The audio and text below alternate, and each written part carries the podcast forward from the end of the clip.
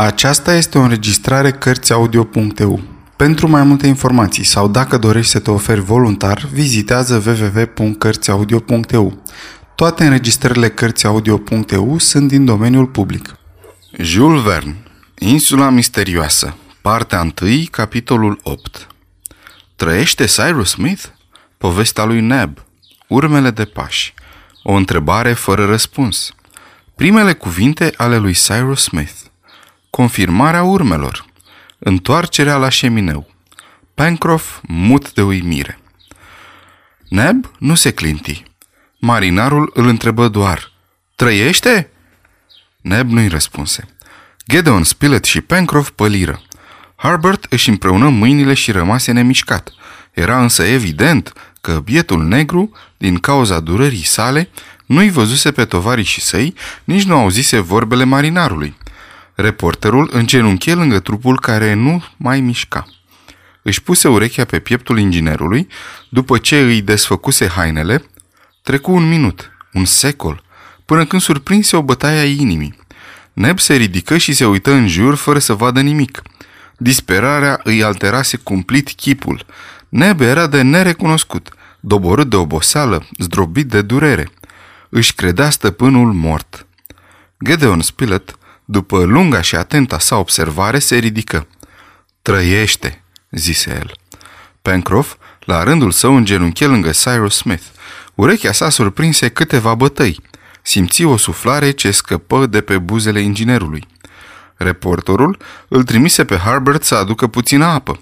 O găsi la 100 de pași de acolo, la un pârâu limpede, umflat de ploile din ajun, ce se filtra prin nisip. Nu avea însă nimic în care să pună apa. Nu era nici măcar o cochilie prin nisip. Băiatul se mulțumi să-și ude Batista în pârâu și se întoarse alergând la grotă. Din fericire, Batista udă îi fu de ajuns lui Gedon Spilett, care nu voia decât să umezească buzele inginerului. Picăturile acelea de apă proaspătă produseră un efect aproape imediat. Un suspin scăpă de pe buzele lui Cyrus Smith, parcă încerca să pronunțe niște cuvinte. Îl vom salva, zise reporterul. Neb căpătă noi speranțe auzindu-l. Îl dezbrăcă pe stăpânul său ca să vadă dacă nu avea vreo rană. Nici capul, nici trunchiul, nici membrele nu prezentau contuzii, nici zgârieturi, ceea ce era curios, căci trupul lui Cyrus Smith se rostogolise printre stânci. Și mâinile erau intacte. Acest lucru era dificil de explicat, pentru că inginerul nu prezenta nicio urmă a eforturilor pe care le făcuse ca să treacă de șirul de stânci. Dar explicațiile aveau să vină mai târziu. Atunci când Cyrus Smith avea să vorbească, avea să spună ceea ce se întâmplase. Deocamdată trebuia readus la viață. De aceea îl frecționau cu bluzonul din pânză groasă al marinarului. Inginerul, încălzit de acest masaj dur, își mișcă puțin brațul, iar respirația a început să-i devină mai regulată. Ar fi murit de epuizare dacă n-ar fi venit acolo reporterul și tovarășii săi. Deci ai crezut că stăpânul tău a murit?" îl întrebă marinarul pe Neb. Da," răspunse Neb, iar dacă top nu v-ar fi găsit, dacă n-ați fi venit, atunci l-aș fi îngropat, apoi aș fi murit în apropierea sa. Iată de ce fir de păr atârnase viața lui Cyrus Smith. Apoi, Neb le povesti cele întâmplate. În ajun, după ce plecase de la șemineu, încă din zori pornise pe coastă în direcția nord și ajunsese pe porțiunea de litoral deja vizitată de el. Acolo, Lipsit de orice speranță, după cum recunoscu, Neb căutase pe țărm, printre stânci, urme ce ar fi putut să-l călăuzească. Cercetase mai ales porțiunea de plaje pe care fluxul nu o acoperea, căci prin alte locuri mareele șterseseră orice indiciu. Nu mai spera să-și găsească stăpânul viu, voia să dea însă peste cadavrul acestuia, apoi să-l îngroape cu propriile mâini. Căutase multă vreme. Eforturile sale rămâneau infructuoase. Coasta aceea sălbatică nu părea să mai fi fost călcată de picior de om. Cochiliile, cele pe care marea nu le putea atinge și se întâlneau cu miile, erau intacte, niciuna sfărmată. Pe o distanță de 2-300 de iarzi nu se vedea nicio urmă, nici veche, nici recentă. Nab se hotărâse să meargă pe coastă încă vreo câteva mile. Poate curenții duseseră trupul ceva mai departe. Atunci când un cadavru plutește la mică distanță de țărm, mai devreme sau mai târziu marea îl aruncă pe uscat. Neb știa aceasta. Voia să-și revadă stăpânul pentru ultima oară. Am mers pe coastă încă două mile. Am cercetat șirurile de stânci acvatice, plaja pe durata fluxului. Eram disperat că nu găseam nimic, însă ieri, pe la 5 seara, am remarcat urme de pași pe nisip. Urme de pași?" strigă Pencroff. Da," răspunse Neb. Ce începeau chiar de la șirul de stânci marine?" zise reporterul. Nu, de acolo de unde marea nu mai acoperea uscatul. Între acel loc și recife, celelalte fusese rășterse. Continuă, Neb, zise Gedon Spilett. După ce am văzut urmele, am înnebunit. Erau foarte clare, se îndreptau spre dune. M-am ținut după ele vreun sfert de milă, alergând, având grijă să nu le șterg. După cinci minute, cum se făcea noapte, am auzit lătratul unui câine. Era top! El m-a condus aici, lângă stăpânul meu. Neb își încheie povestirea spunând ce durere a resimțit atunci când a văzut trupul neînsuflețit. Încercase să găsească în aceasta o urmă de viață. Acum, când îl găsise mort, îl vroia viu. Dar eforturile sale s-au dovedit inutile. Nu mai trebuia decât să aibă grijă de mormântarea celui la care ținuse atât de mult. Neb se gândise atunci la tovarășii săi. Aceștia ar fi vrut, firește, să-l vadă pentru ultima oară pe nefericit. Top era acolo. Nu putea să apeleze la inteligența fidelului animal? Neb îi spuse de mai multe ori numele reporterului. Dintre toți, pe acesta îl știa Top cel mai bine. Apoi îi arătase spre sudul coastei, iar câinele pornise în direcția indicată. Se știe cum, călăuzit de instinctul său ce poate fi privit ca supranatural, fiindcă Top nu mai fusese niciodată la șemineu, el ajunsese totuși acolo. Tovarășii lui Neb ascultară povestea cu mare atenție. Nu-și explicau cum, de Cyrus Smith, după eforturile făcute ca să iasă din valuri, traversând recifele, n-avea nicio zgârietură.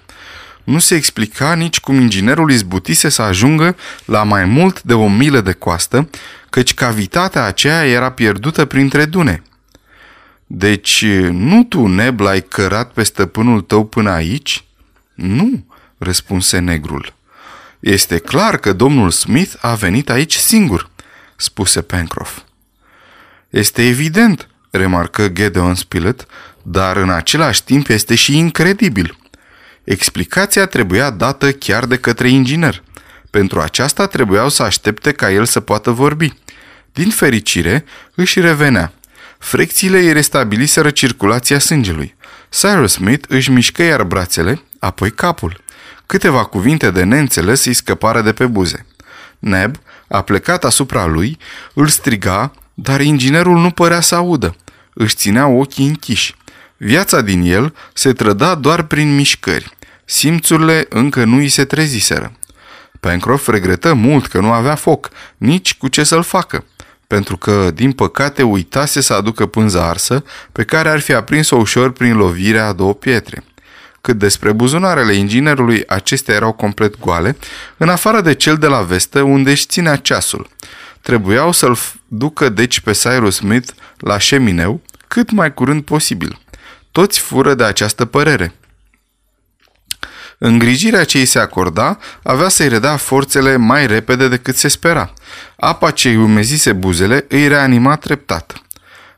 Pencroff a avut ideea de a o amesteca și cu zeama cărnii de cocoș sălbatic. Herbert alergă pe țărm și se întoarse cu două scoici. Marinarul făcu un fel de amestec și îl introduse între buzele inginerului care păru să absoarbă cu locomie amestecul respectiv. Atunci își deschise ochii. Neb și reporterul stăteau aplecați asupra lui.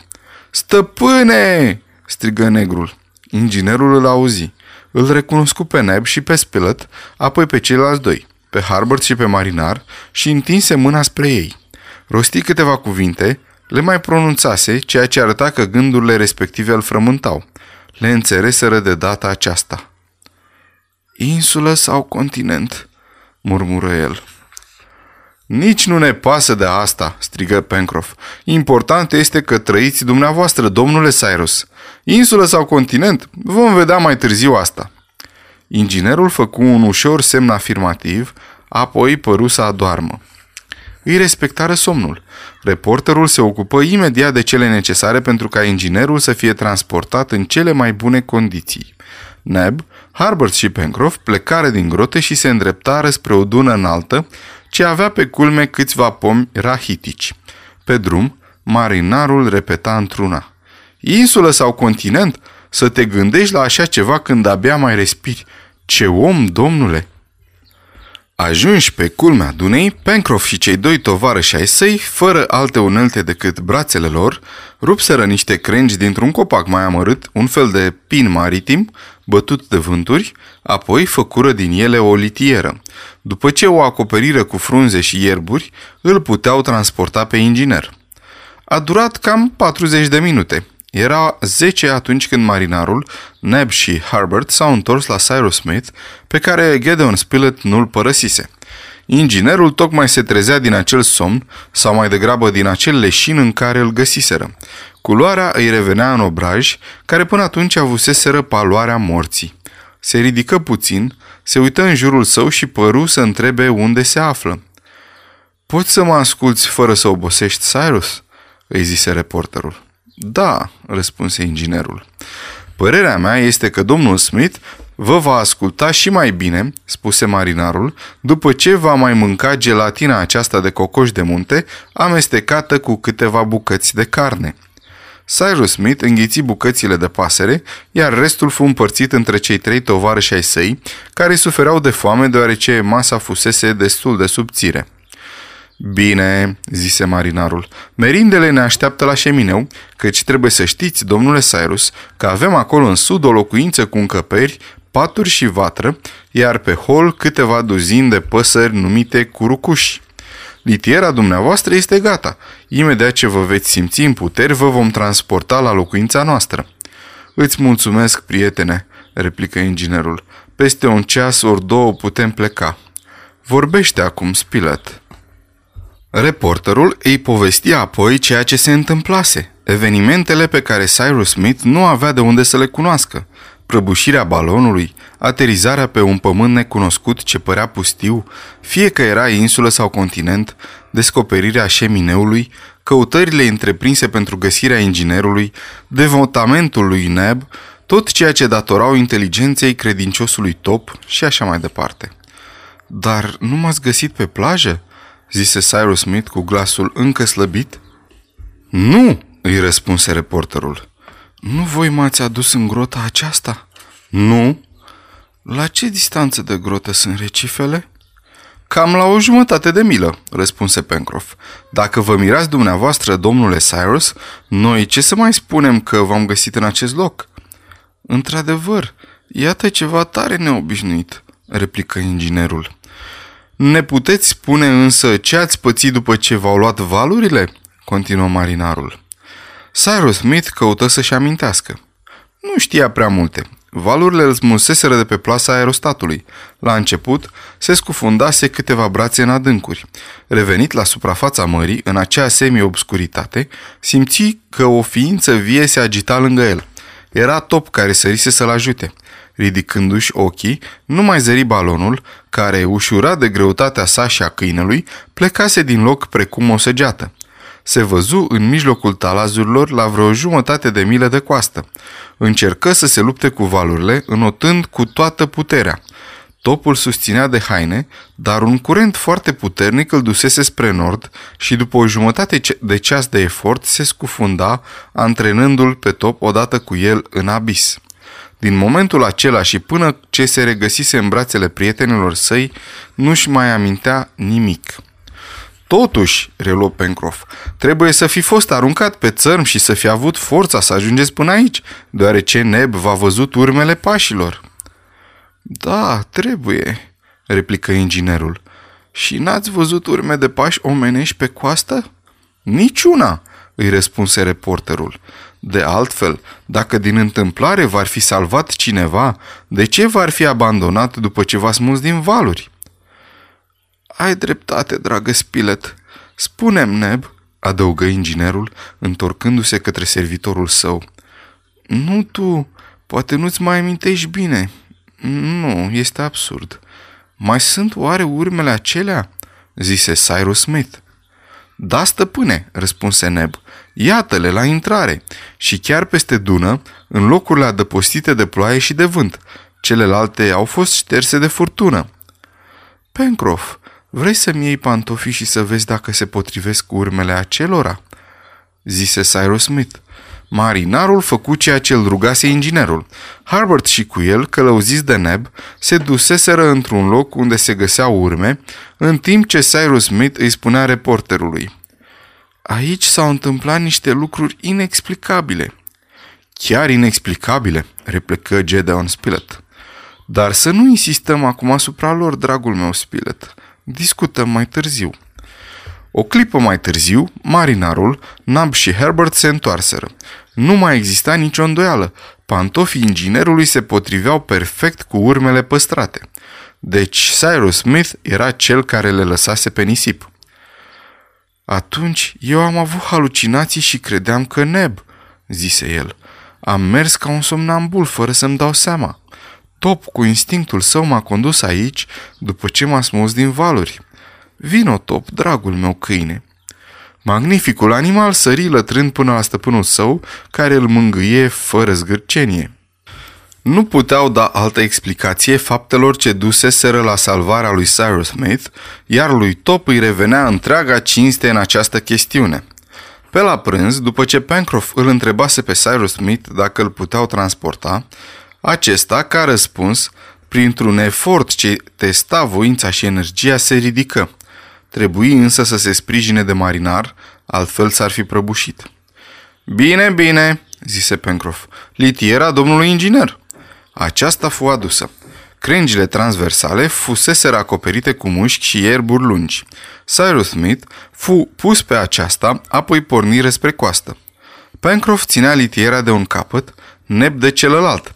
Aveau de străbătut 8 mile și cum nu puteau umbla repede și se opreau frecvent, le trebuiau vreo 6 ceasuri până la șemineu.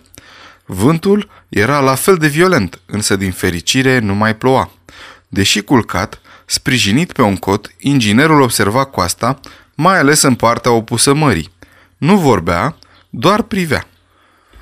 Aspectul acelui teritoriu, cu teren accidentat, cu păduri, plante diverse, îi rămase în minte. Însă, după două ceasuri de mers, fu doborât de oboseală și a dormi în litieră. La cinci și jumătate, mica lor ceată ajunse la zidurile abrupte și ceva mai târziu la șemineu. Se opriră și litiera fu depusă pe nisip. Cyrus Smith dormea adânc. Nu se trezi. Spre marea sa uimire, Pencroff putu constata că furtuna cumplită din ajun schimbase aspectul locurilor. Se produseseră modificări importante. Stânci mari zăceau pe plaje și un covor gros de ierburi marine, alge și alte plante acvatice acopereau țărmul. Era evident că oceanul, trecând peste insuliță, ajunsese până la baza enormei cortine de granit. În fața intrării în șemineu, solul, profund adâncit, suportase asediul violent al valurilor. Pencroff avea o presimțire. Alergă spre culoar. Ieși aproape imediat.